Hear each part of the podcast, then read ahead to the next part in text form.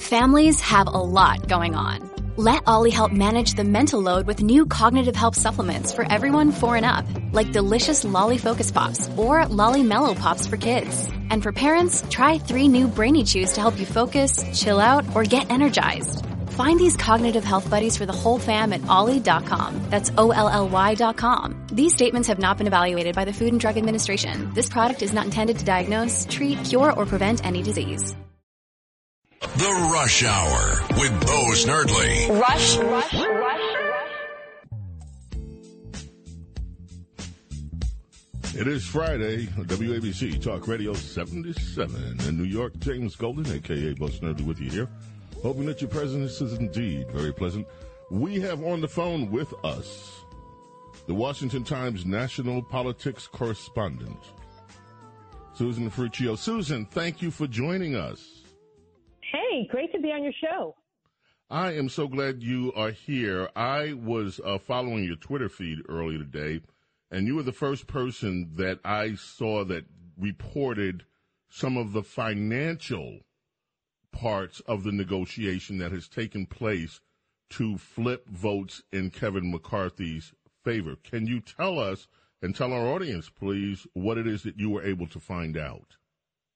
Well, a lot of what the holdouts want is some way for the Congress to operate in a way that will help control government spending. Republicans are in charge now.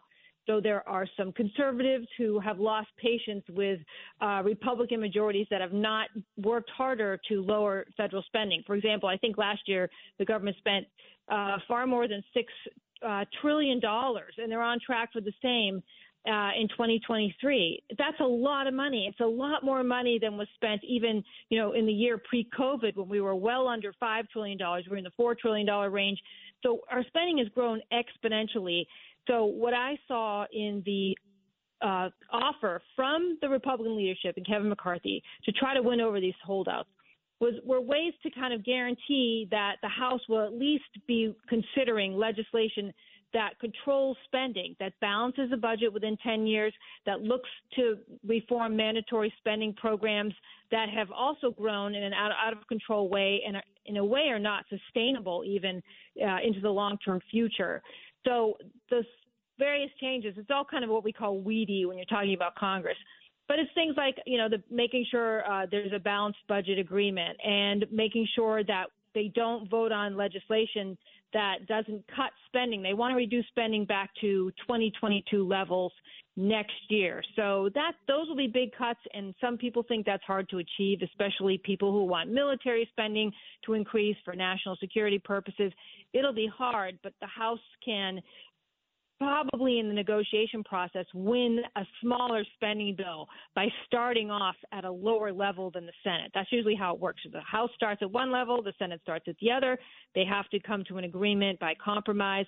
This gives them a footing that gets spending at a lower level. So that's what these um, guarantees will do by getting the House kind of pledging to start at this lower level of spending. And again, that was one of the number one things that the holdouts really wanted to get a handle on, which is making sure that we don't just pass, like just recently, the $1.7 trillion, they call it the omnibus spending package. They don't want any more of that. They want the House to make sure it votes on the bills independently and that there's far bills, more right. time to, Right. right. Well, 12 bills, right. They want to 12 make sure they, 12 bills, and occasionally there can be another bill outside of that. So yes, you're not, you're not out of range there. And then they also want to make sure that there's ample time. Sometimes they have these excuses where they can rush these thousands of thousands of pages of spending documents to this House floor, and people have to vote on it, or the government will shut down.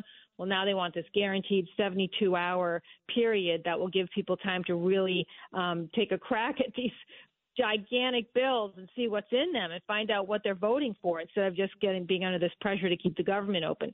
So all of this is about getting a handle on runaway government spend- spending. And I would say by looking at the offer from Republican leaders from McCarthy that that's at the heart of what he has offered to them is helping the um, ensure that the House does get on that footing. Now, that doesn't guarantee that any of this stuff will happen. First of all, everything has to pass the House.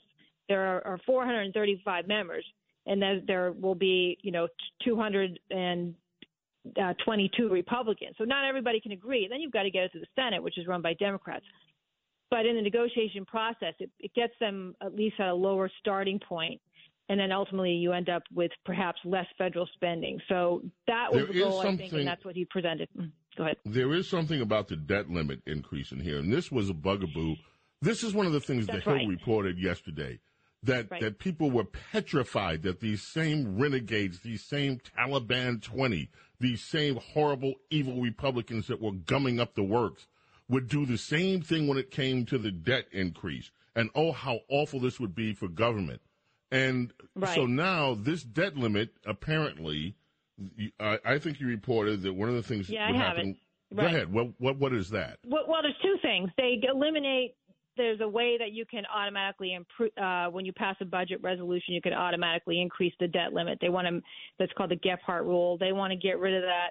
And then secondly, they're saying that they that the Republican leadership or that the House Republicans won't agree to a debt limit increase, which is which is just increasing the nation's borrowing limit. That's what the debt limit is. They won't do it unless they get um, on discretionary spending, which is not Medicaid, not Social Security, but all the other stuff. Unless they get an agreement um, in line with uh, budget resolution and some other fiscal reforms that are aimed at lowering the growth of federal spending. So you're not talking about cutting spending, but slowing the growth because every year the government grows spending, and sometimes it grows it quite a bit, like it has since the COVID pandemic, and it really hasn't quite slowed down yet. So this is about saying we want to put the brakes on spending and and we're not going to agree to it unless we get some caps. And now the the House has done this and the Senate has done this before. They did it uh, more than 10 years ago, and they did cap spending and they did slow the inc- they slowed the increase of spending, and there were savings there uh, for the government. So it's been done before. This is not something that's completely revolutionary and that conservatives are off are off their rockers as much as Democrats will try to make it sound that way. And again, this is not addressing um, Social Security, Medicaid, and Medicare and other other Other non-discretionary entitlement stuff. spending. Yeah. Correct. Now, one of the Yeah. things So, that, yeah. but one of the things that underlines this is not part of these negotiations. Uh, you triggered this, and that is the baseline budgeting that is behind all of this. The idea that once you spend money, it's forever locked in the budget and automatic increases. There's no business in America that operates with a baseline budget like this. Oh, we Right, spent this right. much last year, so we at least have to spend that much next year.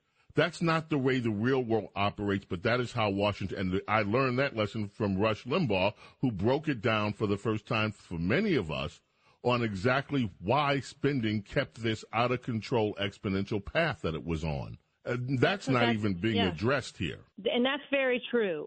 Um, but they do leave. They all open up, and there's a new rule that would allow to uh, get rid of uh, accounts that are not being used to, to zero out accounts for various reasons, and that that was eliminated a few years ago. They want to put that back in. It does give them some control to go in the budget and tackle some things. But you know what's at the heart of that? Um, all of that is not even just the formulaic way that increases happen within federal spending. And, and I think Rush addressed this too. I've, I've, I've heard him talk about this.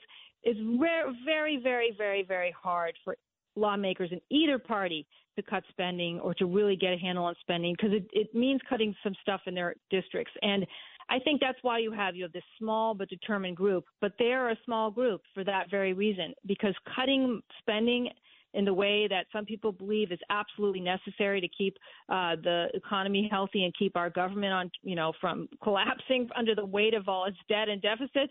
The only way to do it is to to slow down the government spending, and that's really tricky. And everything, well, that's just the Democrats; they love to spend. You know, Republicans have a very hard time cutting. They may not want to spend um, at the level of Democrats, but they sure as heck are not super enthusiastic about cutting spending. And I think that's often at the heart of what happens in Congress with these budget fights. And eventually, you know, Republicans end up going along with some of these big bills.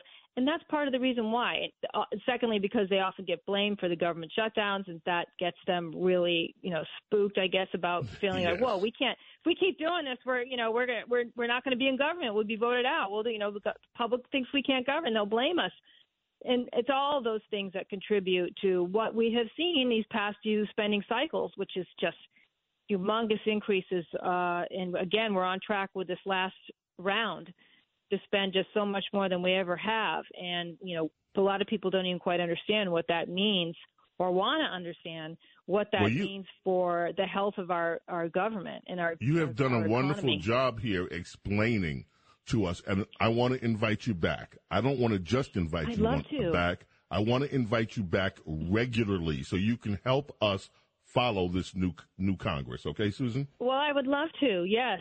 And thank you for inviting me on today. It was a real pleasure. Thank you. My pleasure. James Golden here, Bo Snerdley. We're going to a break. Back. We're going to take more of your phone calls. I'm glad to see Adam is still on the line. I want to give him, I, I took the last few minutes of the conversation with him. I want to give him a chance to respond. And your phone calls too at 800 848 WABC. Headed back to you right after this. It's the Rush Hour with Bo Snerdley.